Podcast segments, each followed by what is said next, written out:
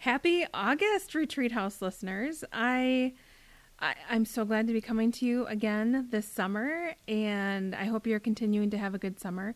I continue to be very busy with you know summer orchestra and football camp and family reunions and trips and and all the things that come along with summer which are great good things just very very very very busy i wanted to re release a conversation that I had earlier this year with my friend Jo Saxton uh, for two reasons. First, I, I want you to know about a conference that she has coming up in this fall. This fall, uh, it's a leadership conference for women called Ezer Collective, and well, let me uh, let me let Jo explain what Ezer Collective is. The word Ezer is an amazing word, and it's the first word we see God use to specifically describe women. It's generally translated as helper, which is true. It's just that the word helper means so much more in its original context. Um, Ezer is a combination of a few words meaning to rescue, to save, and to be strong, which is amazing in itself. It's a verb as well as a noun, meaning to protect, to surround, to defend, and cherish.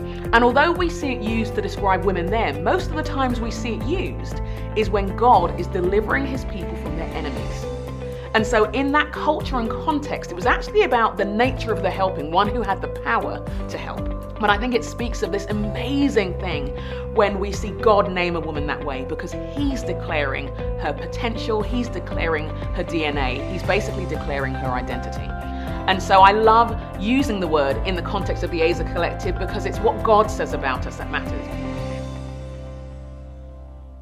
I loved the time that I had at Ezer Collective when I went last fall. It was a beautiful gathering of women from who work in ministry, nonprofit, who work in the business world, who have different spheres of influence, which is how um, how Jo and then Steph, who's on her with her on the Lead Stories podcast, how they would define leadership as anyone who has influence and wants to be purposeful with it. And the conference that the Ezer Collective that she did was just this beautiful collection of women from different working environments, but also women from different ethnic backgrounds. And it was a really beautiful, beautiful time, and unlike any conference I have attended before. So I wanted to make sure that you know about that.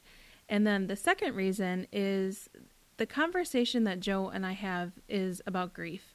And I'm coming up on the nine year anniversary of losing my mom. And, you know, it just kind of comes up every year. And I find myself reevaluating where I am in my grief process. And I think that grief is something, while there is a new normal and I my life did change when my mom died. That doesn't mean that I haven't had happiness or experienced happiness or joy in the last 9 years. I certainly have.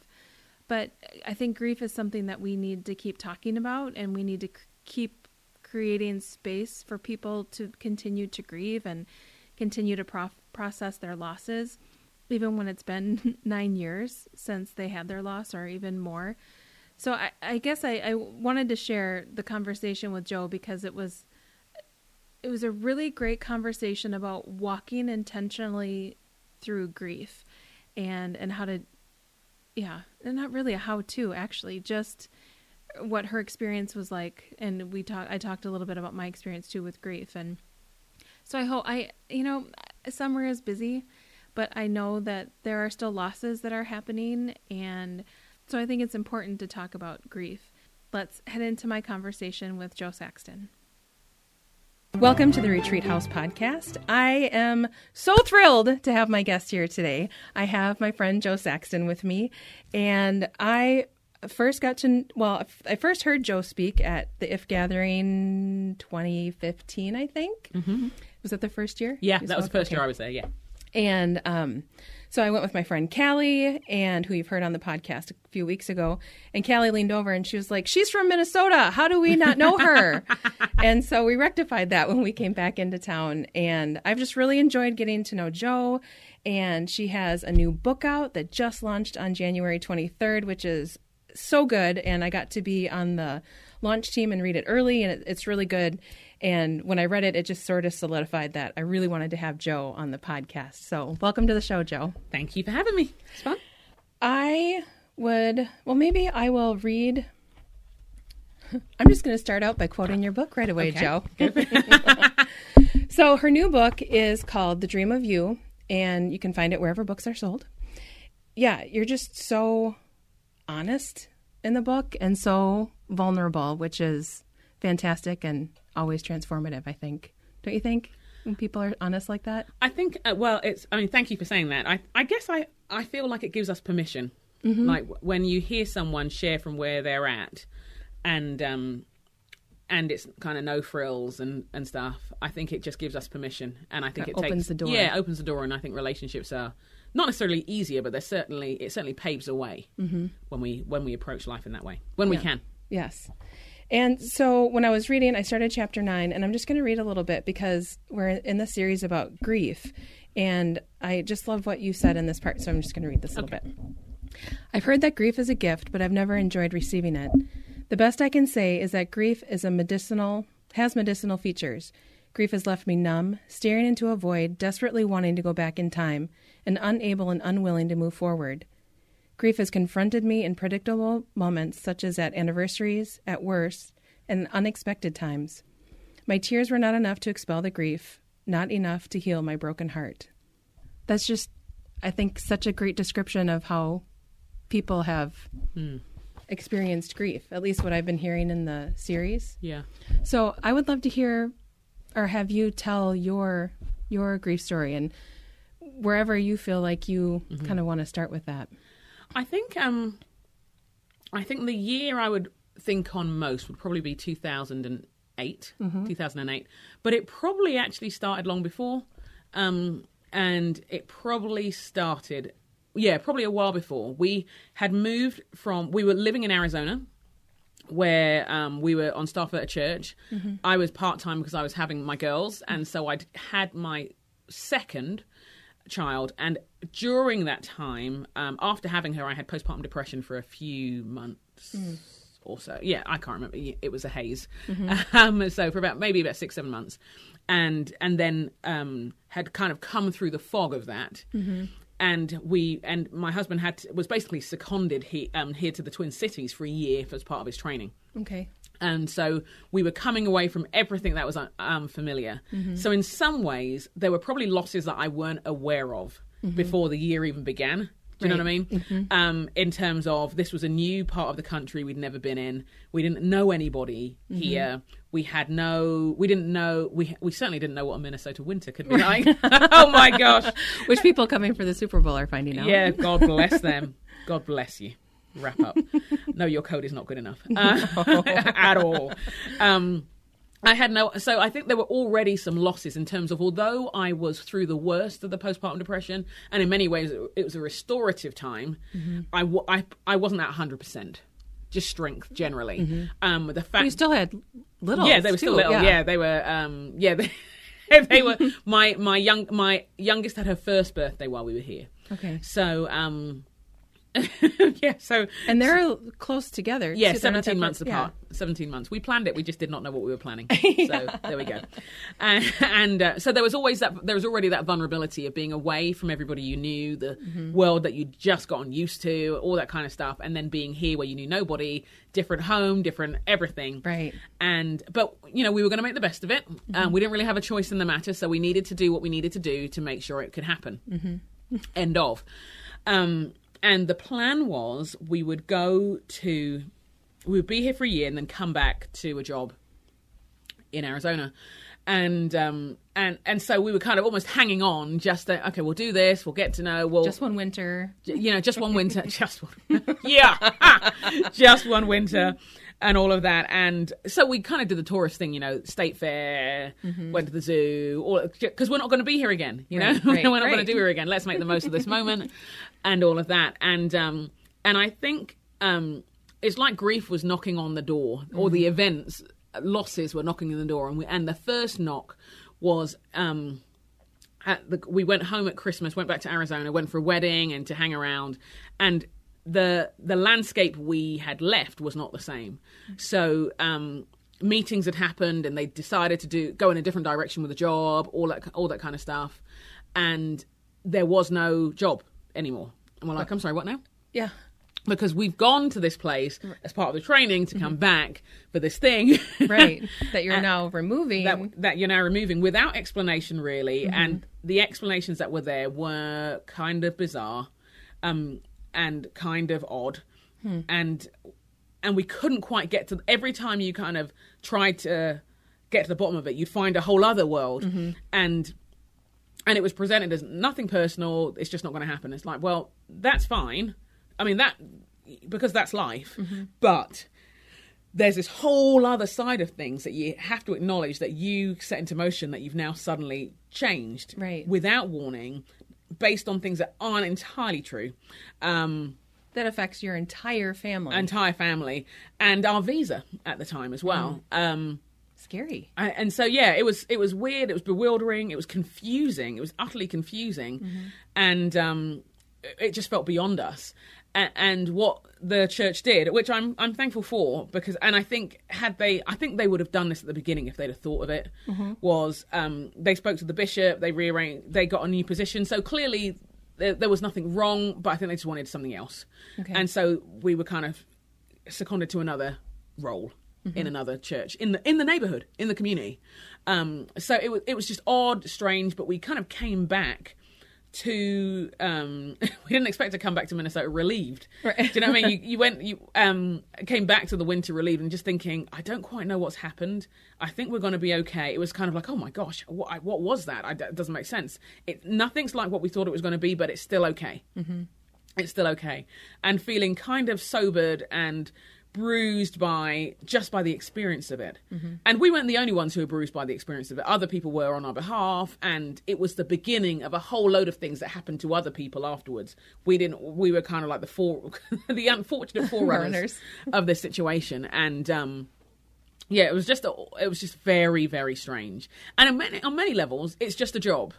But i mean even studies have shown that um that the loss of a job has the kind of level of bereavement um that could be with the loss of a person because so much of you's tied up in it and so many things are connected to it um And I think sometimes when you go through the loss, like when I went through my losses and then really knew grief, yeah then I could more easily recognize it with other things. Yeah. Oh, I, you know, I had a loss here in this position or whatever.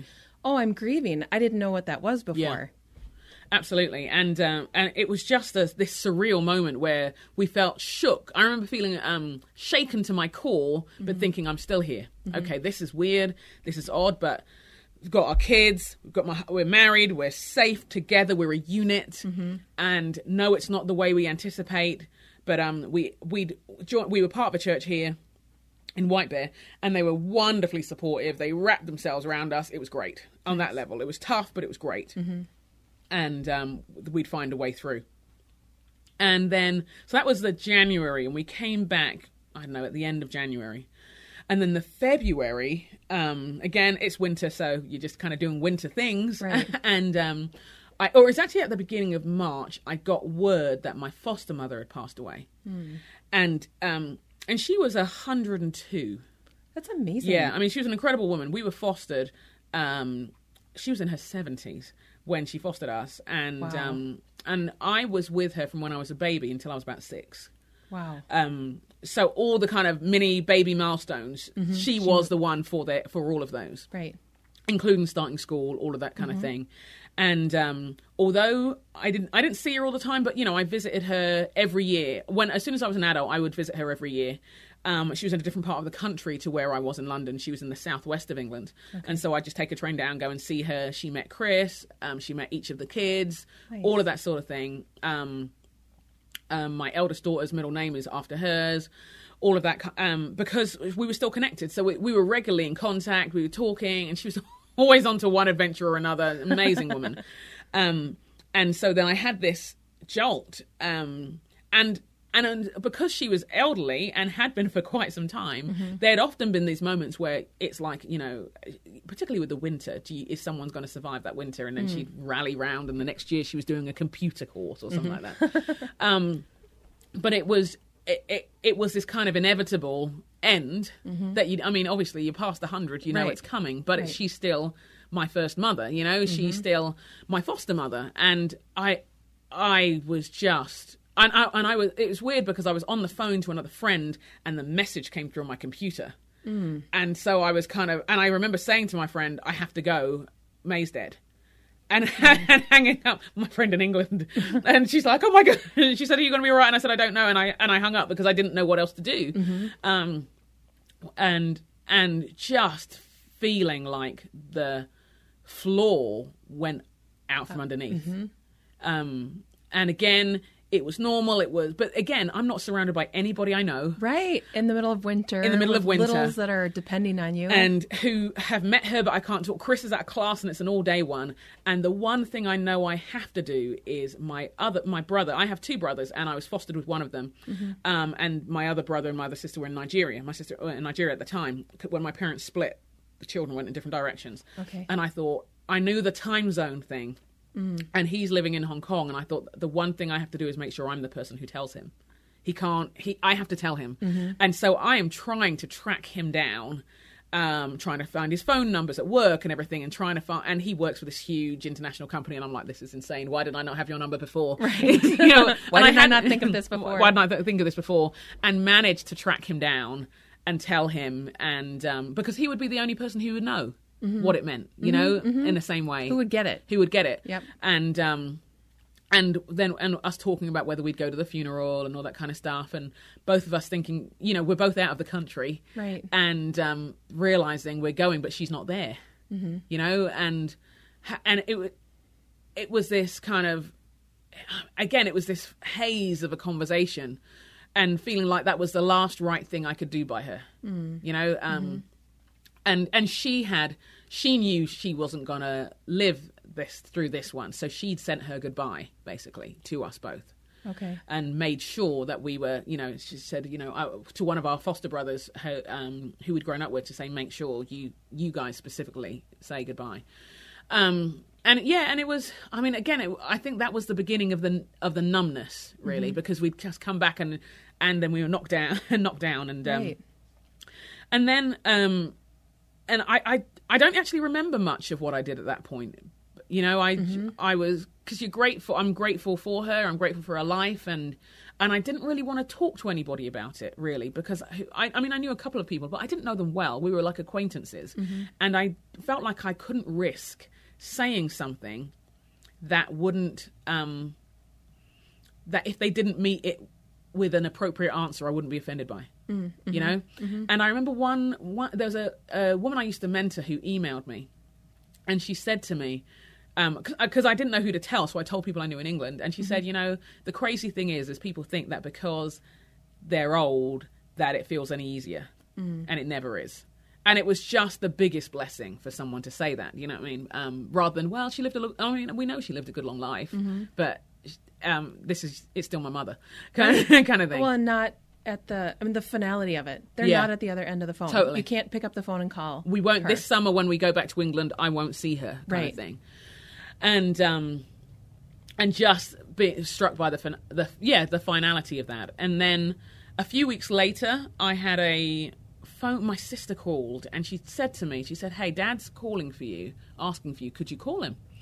And which is bizarre because that we were we hadn't. We'd never had a close relationship. We'd never been and close at all. It'd been a very difficult relationship, in fact, and and, and relationship's a generous word. Um, but and, and I remember thinking, oh, I'll call him at some point. And I remember thinking, you know what? I'll just call him now because the ki- the kids are about to nap. And I called him, got through to him straight away, um, and he said, "Jo, is that you?" And he sobs down the phone. And I thought, well, this is not a conversation I've had with this man before. And we end up talking about just the past and all these things. And I said, I need you to know you're completely released and you're completely free and we're fine and we're okay. And praying with him and talking with him and which and it was wonderful and surreal all at the same time. I bet. Um, stunned, um, stunned by it all because I mean I'd met this man three times, three times I think. Um, but it, and, and it was wonderful, and I'd be like, okay, I'll call you in a couple of weeks, and we'll see how you're doing. And we would he we knew he'd been ill, so we'd sent some money through and and all of that. And then um, I think it was two weeks after that, I was back in Arizona at my friend's house. Um, the friend who had been on the phone when um, May Oh. had when when I'd heard about May dying, um, and I saw and I saw the phone. My phone went off, and I looked and I thought, I know who that is, and I know what this means. And I answer the phone. It's my eldest brother who never ever calls, who ever calls. And he said to me, "Hey Jo, you know what I'm going to say, aren't you?" And I said, "Yeah, I know." And he said, "Dad passed away last night, and he had a stroke in the night." And um, and again, it was just this. This is this is um, five weeks after May's died Oh my god! five weeks after May's died, and um, so I would have found out about May at the beginning of March. This was the beginning of April, and I'm about to do a retreat or something, um, and I. It, it was just this numb. I think the numbness began, and and um, I was very glad I was with my friends and who I knew so well Yeah, the ones that you could really. who I could talk to, and and but it was the weirdest thing. I remember just the odd things, like going into the, um seeing them, and they said, "How did you sleep last night?" And I said, "Well, I need you to know my dad just died," and they and we're all like, "What on earth?" You know, and um and just how surreal it all was. And she was very good with me, and she said, "Do you still want to do the retreat?" And I said, "I don't know what else to do. All I can do is the next thing I'm doing." So I can't think. Not you, there, I. I couldn't think. So I just kind of went into autopilot at that point. I didn't tell. I think I told one other person, um, and and was just on kind of mute. Mm-hmm. And I and I think the reality is I was on mute from that point onwards. You know, I didn't know how to cry about it. I didn't know how to feel about it. Um, I didn't know how to think about it. I was just numb. And I used to go um, to the lakes, um, I, Como Lake, um, and just stare at the ice, just uh, every day.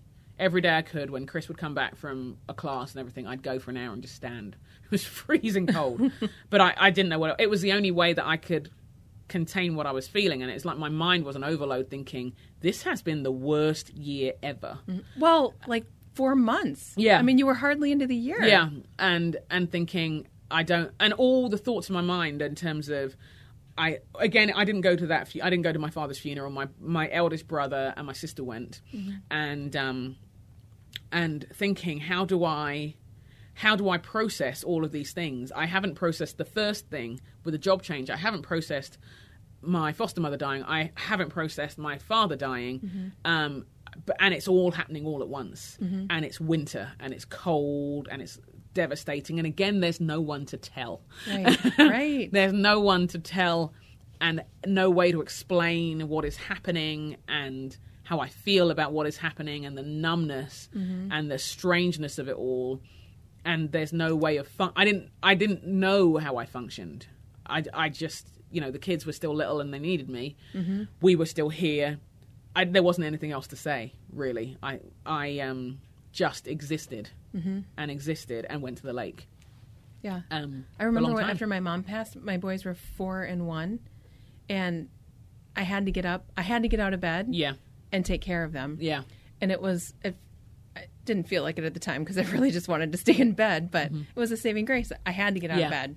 I had to take care of them. Yeah, there were things that. I had to do. Totally, and it was, a, and it was a. Looking back, it was a, because I think I would have just walked. I think I'd have just walked the streets for days in the cold, um, had I not had to do something.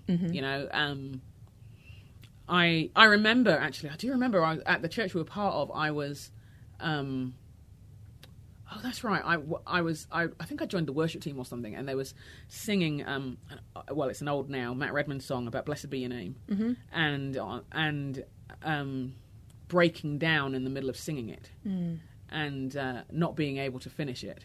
And but the people still not knowing why. Right. Do you know what I mean? Not because I just couldn't say. I didn't have any words to explain to people what was going on. I could. I. It. It, it all just felt so heavy. Right. And so much, and I and like I had no. I had nothing. I had nothing to. I. I had nothing. Yeah, I had nothing to say. I had nothing to say. Well, and it feels probably feels really big too. Like I remember when Charlie went back. My mom died in August. When Charlie went back to preschool in September, everyone was like, "How was your summer? How was your oh summer?" gosh. Yeah. Oh my gosh. And I was like, "Oh, I'm really sorry." Yeah. I'm like, "My mom died," and then like there's this heavy Yeah. that you're putting on Totally. somebody else, and then you feel bad. And Yeah. so I, I, yeah, I can see why you couldn't Like There was no light-hearted way of explaining No, things. Like, oh, I mean it wasn't just died. one thing Yeah. either. It was Yeah. three huge losses. Yeah, totally. And um, yeah, I just couldn't. There was no making sense of it, really. No. I mean, that's the thing with grief. And it was the first time I'd encountered, I was aware of grief, and I was 34, and it felt too. I just remember feeling too young. I'm like, I'm Mm-hmm. too young to lose two of my parents. I'm too. I'm too young. That they, I mean, my. I mean, my father was only 70, and um, 71, and I just thought I'm too young. That that that's all I had, Mm-hmm. and and feeling really strange to be in a world where I would never talk to him again, Mm-hmm. and I'd never talk to my foster mother again, and that no matter how long it was, there would never be an again. I think was the thing. It just was this endless future of never again, Right. and um, I couldn't I couldn't make sense of it. I Couldn't make sense of it. That's crazy. So what you were saying with all of your losses reminds you me of something you wrote in the next chapter Oh. of your book, chapter ten, where you said to slow down would mean that you'd have to feel life's losses, and you're scared of those feeling. You're scared those feelings would drown you. There are too many feelings now. There's no time to manage them. You're so you're putting one foot in front of the other and kind of getting past the shock of things. How, how did how did you get to a point where you could stop and deal with with all of those losses? Um, you know, I don't know. I, I think there were a couple. There were a couple of moments. There was one moment that summer. I was in um, England speaking at an event, and I talked about my foster mother, and I talked about my um, dad dying, and I wasn't planning on. It was just I was. It was actually the testimony of what God had done and all that kind of stuff. And I'd mentioned. I think I'd said. It, um, I'd mentioned how she'd passed away, and I mentioned how my father had passed away, and people in the congregation gasped. I mean, they literally just gasped, and I just said, "Yeah, it's been a tough year," and and I think in some ways it was very healing to hear them gasp. Because it was like, actually, this is a huge deal. Yeah, validating that it's yeah, big. This is a huge deal. Um, and so that was really helpful and a helpful acknowledgement. And then um, I remember being approached. Uh, actually, I was approached by a, a publisher about writing for the first time. And I remember her saying to me, we were just talking about stuff, and she said, Right, I think you've got things to say, and I think it'd be wonderful if you'd like to pursue that. Um, but she said, I'll, I'll wait to hear from you. She goes, I'll, um, if you want this, you'll get in touch with me. And it was brilliant because it helped wake me up a little bit. It helped me, it jolted me in a way to say you're still here you know you're still here and it and, and um, you still have a, a life and function and all that and although we don't know how this journey goes and how long it goes on for you're still here. Right. and you need to acknowledge you're still here. That's really important right Well, now. and have something to offer. yeah, and um, and I think pr- professionally, with us not going back to the church we thought we were going to go to, and all these other sorts of things, um, and at and at that time as well, I actually that was it was my hus- husband's job. I didn't have a job, I, I, so I was kind of working out the what does the pastor's wife look like, and am I valuable in this context, and all these other things, and handling with the little ones, and um, kind of be, being rebuilt again anyway. I think there was all kinds of things in my identity that it spoke to when I remembered I was still here, and um, when I remembered uh, that there was I had a voice still and had a purpose still, and that this generation have had passed on, but I was still alive. And what would I, what what would I do with my days? I think, and it was weird because it felt so sobering, mm-hmm. but they had died, you know. Um, so I think that was one moment. And then there was another and it was the i think i was the other thing that hit me both I, and it was these things happening all at once. I wish it was i wished it was linear you know mm-hmm. like you had this moment everything was a mess all the time. So you'd mm-hmm. have these i'm still here moments and then christmas was horrible absolutely terrible. Or that whole and and there were no major christmas memories with either my dad or me none beyond the norm, but somehow there's something about Christmas Right. and the 1st that just um, knocked me like a freight a freight train.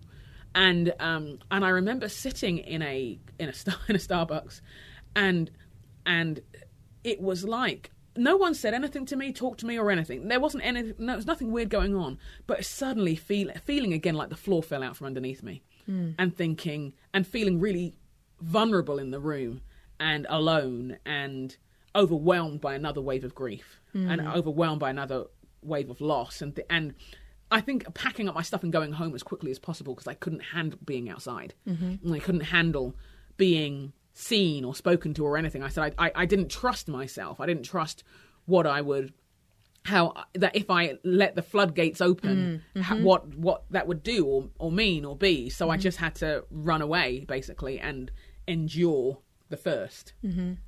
of that. So it was it was just a very weird time, and um, and realizing it took a long time to give space for the feelings. You know, like you say, mm-hmm. like you, when you've got young kids, you're doing what's happening in the moment and their various milestones and job. And we were in a new community, so having to get to know new people and new demands, and mm-hmm. you don't give voice to your own feelings. It's easy not to give voice to your own feelings and your own needs when mm-hmm. there are mm-hmm. so many others around you. And we were in a, a very demanding part of the city with lots of um, challenging issues and stuff, and people going through all kinds of lives, wonderful people, difficult lives, mm-hmm. and um, and so again, it was easy to put it to the side. side. And there were some benefits to that from time to time, and there were some great costs to that from time to time as well, because there wasn't I wasn't giving myself room for healing really, mm-hmm. or for being. I think in and, and being in that place and and so I think some of it were like the aftershocks would just hit me from time to time. Mm-hmm. They would just they without warning, without I never know what would be the thing. Yeah, you said that here, and I've said that probably a thousand times. All those those firsts are hard, but then you kind of steal like you know they're coming. Yeah, like Christmas is going to come again, yeah. and so you're steeled up. Mm-hmm.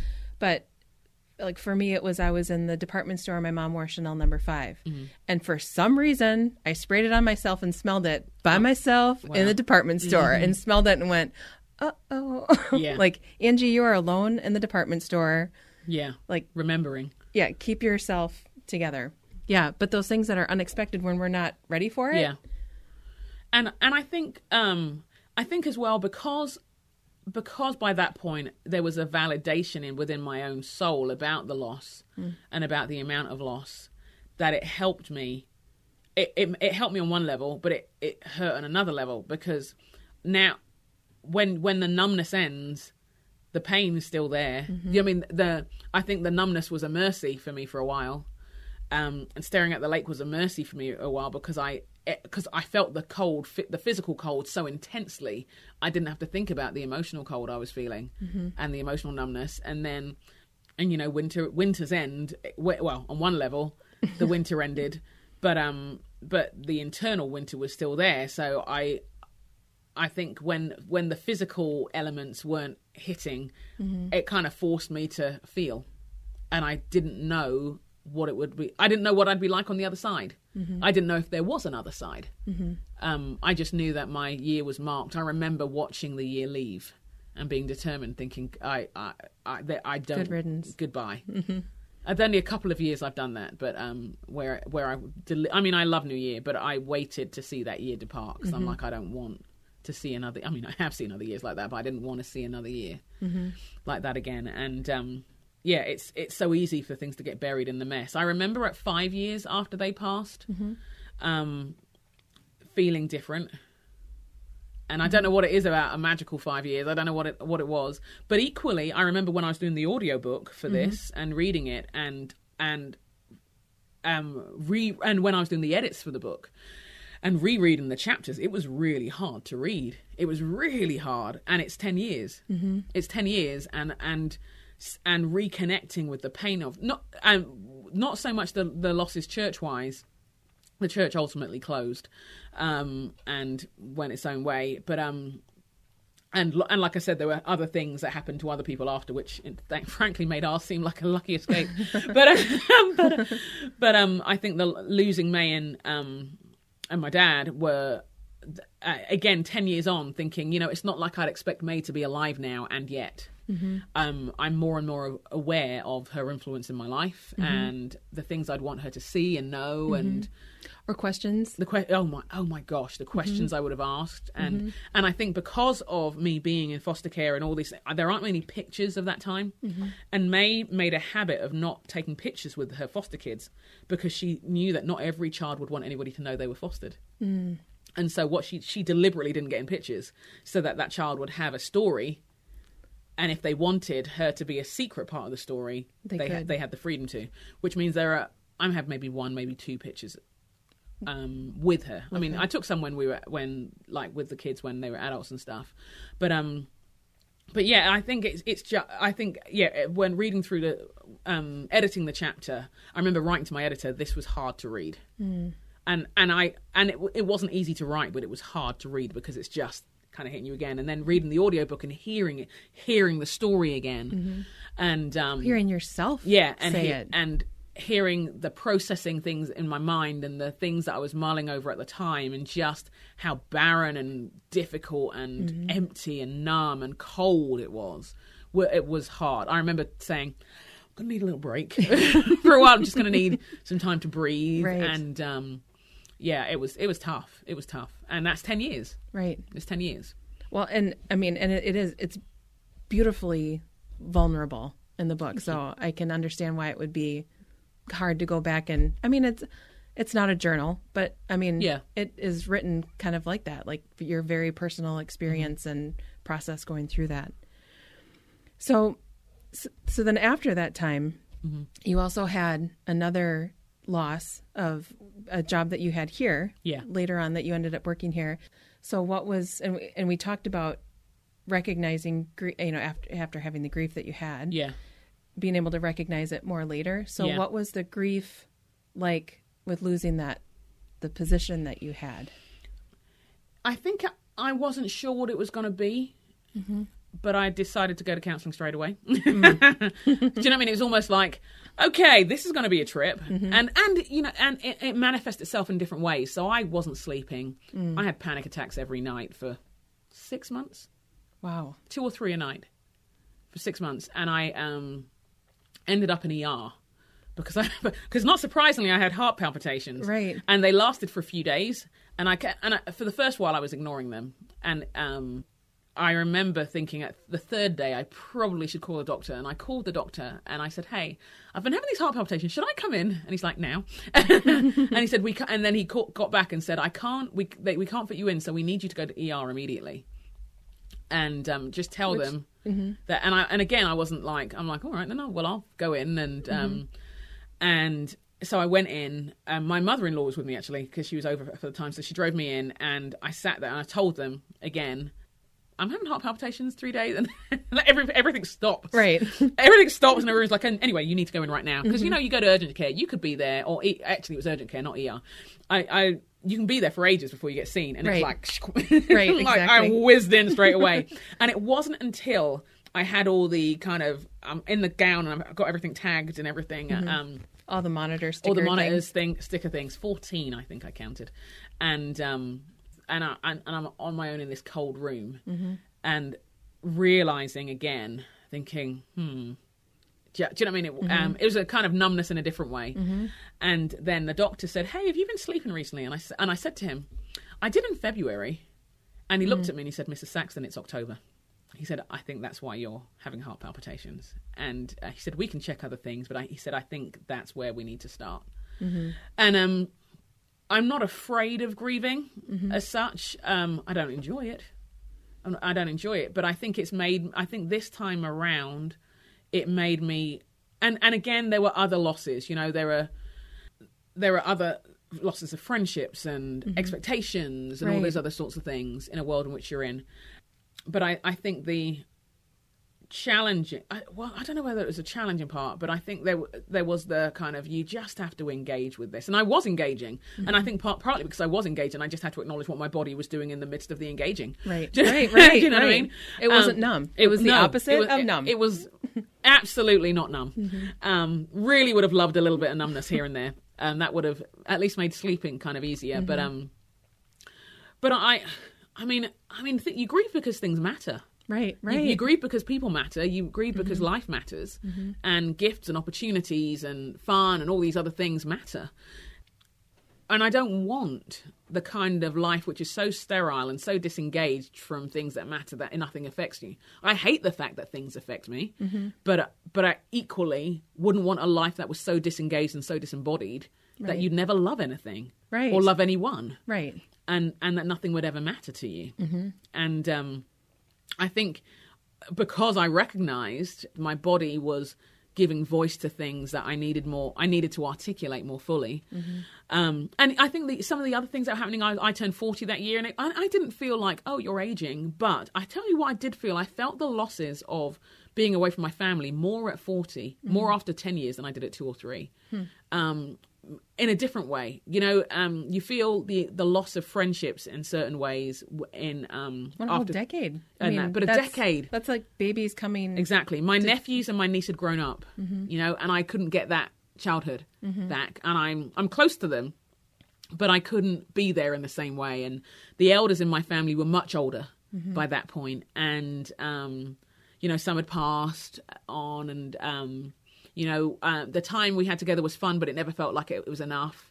And we weren't going back now. England wasn't the same. I didn't recognize it in the same way, and the kids were growing up, and this was their world, and, and our lives weren't about us. You know, they were about other things and our, and raising this family, and we were we were where we were called and where we felt called to raise our children. Um, and so there was all that that was already there, and so to have all of that and then have such a transition and think, wow, I know I'm called here, but what on earth is going on? Right. um, and and saying, "Well, Lord, all I can do is surrender to you in the valley," Mm-hmm. you know. And um, and I remember looking at Ezekiel and Ezekiel thirty seven and the valley of dry bones, and Mm-hmm. you know, I'd always in in earlier years I'd always looked at the whole thing about the bones coming to life. I'd never looked at the state of the death. Mm. And I think this time I spent more time looking at the state of the death. Mm-hmm. You know, to, to that there are he's looking at this community that has had all of this loss upon loss upon loss upon loss, and um, and I think I was looking at a season of life where there was loss upon loss, not just because of what happened that year, but because I'd still lost my dad and I'd still lost my foster mother and I'd still had this journey which was which wasn't what I expected, and I'd picked myself up and carried on, and then you you and then you keep on doing that, but at some point you have to give voice to the things which are going on, and and you can't control that always. No, and don't you think you go back sometimes? Like you can feel like you've dealt with it the best that Hmm. you can, and a few years will pass, and you'll go right back there. Oh, absolutely. and then go down to the next layer and Totally. deal with it in a different and, way. and it's not even that you're necessarily in denial. It literally is like layers of an onion. It's mm-hmm. just certain things connect with certain things. So Right. how I felt. So, for example, being in foster care was a wonderful experience. But when my ch- when I held a baby in my arms, mm. when I held my own daughter in my arms, there was a collision mm. that I could not prepare myself for. And um, with my firstborn, we were told we were having a boy. Okay. So I'd kind of, kind of come, and then holding a girl, which is I was more than happy with. I didn't, I, I was like healthy, I'm good. But holding a girl, I never thought about then being fostered because I was having a boy. Mm. I'd never processed being fostered and what it would mean for me as a mum because I was having a boy, and then holding a girl and it being like one of these moments, like you see on TV where someone has this kind of flashback and all these things, and it's suddenly there was this collision of my past, my present, and my future all in one moment as I held her in my arms. Um, now that wouldn't have happened in my twenties because I didn't need to, and it, and and it didn't happen when it didn't happen in my teens because it didn't need to. There were other things, mm-hmm. and it couldn't have happened until I held her in my arms. Right. You know, mm-hmm. um, and it wasn't that I was pretending or in denial. It just you know Wasn't the time. It wasn't the time, and it mm-hmm. wasn't it, it wasn't in some ways relevant. It wasn't. It, there was a different lens on the same situation that you have in different aspects of your life. right. You know, so Yeah. Well, what I've appre- because I got to know you, or I met you shortly after you had this job loss, mm-hmm. and what I have appreciated about watching you process it and go through it is how purposeful you were in in being like Christ. And I think I've heard you acknowledge, not always, I was going to say that's very kind of you. not always, And you were not present at my lesser moments, but or in my head. That's what I always am like. You have Yeah. no idea what's going on in my head. but but really seeking him and seeking to to step into situations and engage with people or refer to people or talk about people in the way that that that Jesus would have done that mm-hmm. You know in times that you had been hurt and you know, I've seen you be very pastoral and very loving in difficult situations, which, uh, you know, they say that a trial brings out who somebody really is, which isn't always fantastic. anyway, about what's in our heads, yes. yeah. Um, but what I appreciated is that I felt like I was, I, I when I started to get to know you, you were kind of at this low Mm-hmm. place, but it, I got to see this really beautiful way that you were walking through it. Thank you. And that spoke to me in so many ways and in, in in thinking about dealing with people and how am I going to, you know, if I'm having a struggle with someone or whatever, mm-hmm. how am I going to deal with it? And I've thought back to the way that I've seen you do it. So I appreciate that. Thank you. I I think that I think I'm I'm learning and still learning is you know with when it's the grief and the bereavement of a person, mm-hmm. I think we as a community know uh, there are ways to you know. I think people think of you in a different way, don't they? They're, mm-hmm. they're aware you've lost someone, they're aware it's significant and all that kind of thing. I think it's harder for us to help someone process the loss of expectations, mm-hmm. The loss of a job, a broken marriage, a broken engagement, a, Right. um, or like a miscarriage. a mis oh my gosh Yeah. a miscarriage or a diagnosis um, prolonged infertility and that, and I think that's I think those moments are a real challenge for us to work out how do we serve people best in those moments how do we love people best in those moments After how do we acknowledge the grief in those moments Right. sorry. No, after I had my first miscarriage, one of my pastors said to me, "It's not just this loss of life; it's all the hopes and dreams that you had for this life that you've lost." Mm-hmm. Yeah. And I just Yeah. lost it Yeah. because that was exactly it. and it's a wonderful way to put it because it articulates he articulated so much of what is true but we don't often have the chance to give voice to so it's beautiful that he was able to do Right. that and frame it do you know what i mean for you and and and i think we're used to bereavement groups for uh, or grief loss groups for the loss of people but i'm i'm aware that those groups are also for the other losses as well Right. um, I, I, but I wonder whether we give voice to the fact that those losses are that it's grief, that even your anger or the highs and lows of it all are actually an expression of your grief. Right. Or if we give people not only give ourselves space, but give give other people space Mm-hmm. Yeah. to be able to walk through that. Yeah, and I think in the times in the trials that have you know which are we've all had, and we all mm-hmm. continue to have when whether the little losses or the big losses. I think I'm just continually learning how to make how to give give voice to where I'm at. Mm-hmm. And give room for God to do things. Now, when I was numbed by the deaths of people, I literally br- me breathing was God I, I mean, I had no words for prayer. There was nothing else. Mm-hmm. And some of our losses are like that. But when the moment comes, when I can say something six months down the line or whatever, it, I think for me it was God. I, I used to just say, God, come and get me. Mm. Come and get me. I don't. I don't. I don't have mm-hmm. anything else. Or God, I'm just going to say some stuff now because I need to get it out. But I, I, I don't even know whether it's good, right, bad, or ugly. But if if this stays in and festers, mm-hmm. I know it's going to be. Do you know what I mean? If this right, stays in, right. if I don't give voice to the reality and the truth of what I'm feeling, I don't want to indulge it. I just want to process it. It's I, I want the wave to be the, an ebb and a flow rather than this stagnant pond. Right. Um, When we were going through infertility, I had a friend that was walking closely with me Mm-hmm. through it. And I said to her, What do you do when you're so angry? When you're so angry at God that it is not happening? yeah, And she said, I tell him. Yeah. Mm. And I was like, What? I mean, I was preparing myself to kind of like cut and run. Like, this is Yeah. this is too hard. And I loved that she brought me back to no, no, no. Yeah. This is a relationship yeah. and and he's big enough Mm. and can handle it. Absolutely, And- and we see in the Psalms, don't we, so much lament. We see in the in the Bible so much lament. We see Jesus lament when he weeps over Jerusalem. We see these psalms of lament that we which give voice to the intensity of human emotion and um, and the and the the thoughts where we're like, oh Lord, that you'd slay the wicked and all that kind of stuff, and all, because you need those journeys. And I think if I think what we, we would do well to do is give people room for lament because it's it's a God given gift and a process to help us on our journey. Right. Um, but when you don't give room for lament, and we say, oh, and we minimize something, or we mm-hmm. try and sweep over it because we want them to feel happy. Right. And sometimes we do the wrong thing with good intentions, don't we? We want people mm-hmm. to get past things, get over it. We want them to bring them back to a joy place, a joy fused life or something. We want to bring them to a happy place, and not a superficial place, but a genuinely joy filled one. Right. Sometimes our ways of doing that, we don't realize that that lament will get them there. Right. That that actually that valley is the way to the mountain top, mm-hmm. Rather Right. than oh just bounce up, bounce up. Um, yeah. Or like what you're saying about stagnant water. Yeah. Like let it flow. Like let the water flow. You got it. I think out. we've got to. Um, I, I think he would have us do that. I, I mean, it, the Bible talks about him storing our tears in a bottle, and it, and about him carrying our griefs and carrying our sorrows. And I think in all my seasons of grief, um, big losses or small, um, that has been a comfort that God has been willing to carry it, and he and he went to great lengths so he could. You know, I think that's an important thing. That is.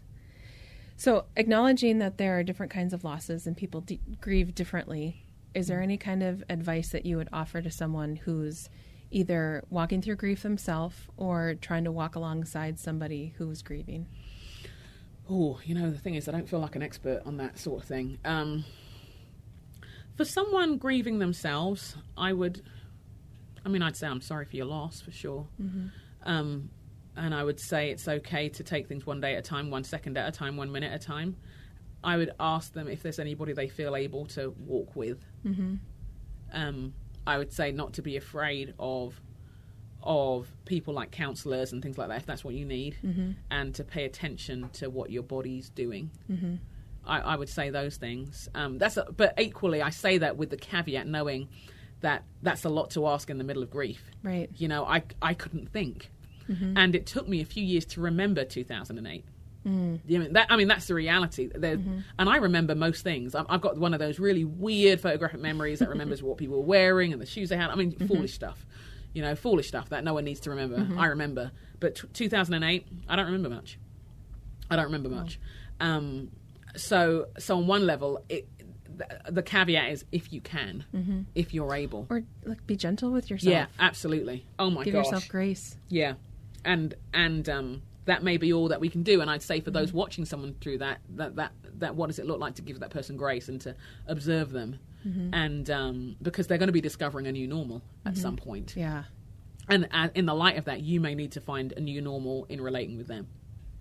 Oh, that's good. And uh, and do you, do you know what I mean? Yep, Are we able to meet people at their new normal and who they've become um, Because of what because they've of what they've through. Yeah, that's good. encountered and endured and stuff and uh, do we have the flexibility and um, when their theology is shaped Mm-hmm. by you know fused by their suffering and all those kinds of things and when their get up and go has got up and gone Mm-hmm.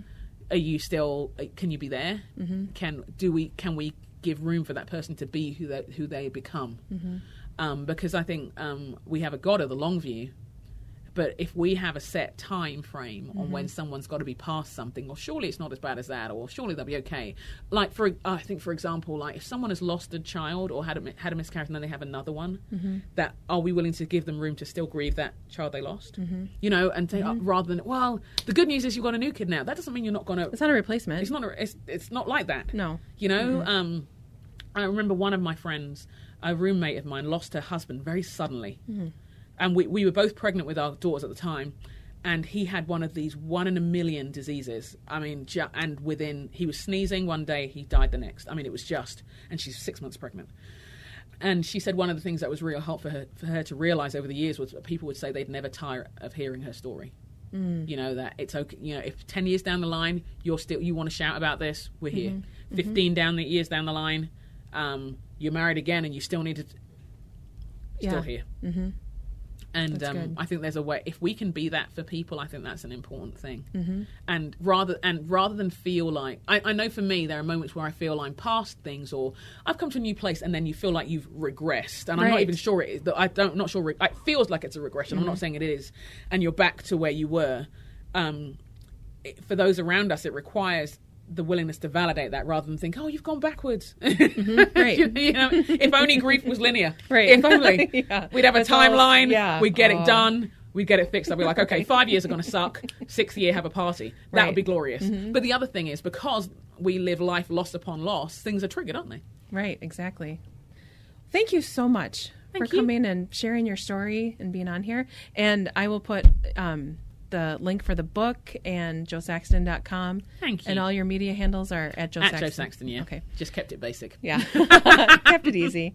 So I'll put all those in the show notes so people can look at those. So thank you so much for being here, Jo. Thank I you. appreciate it. Thank you for listening to the Retreat House podcast. Any links mentioned in the show can be found in the show notes. We want to thank Isaac Turley for his music at the beginning and end of the podcast. If you enjoyed this episode, please subscribe And we'll see you next week on the Retreat House Podcast.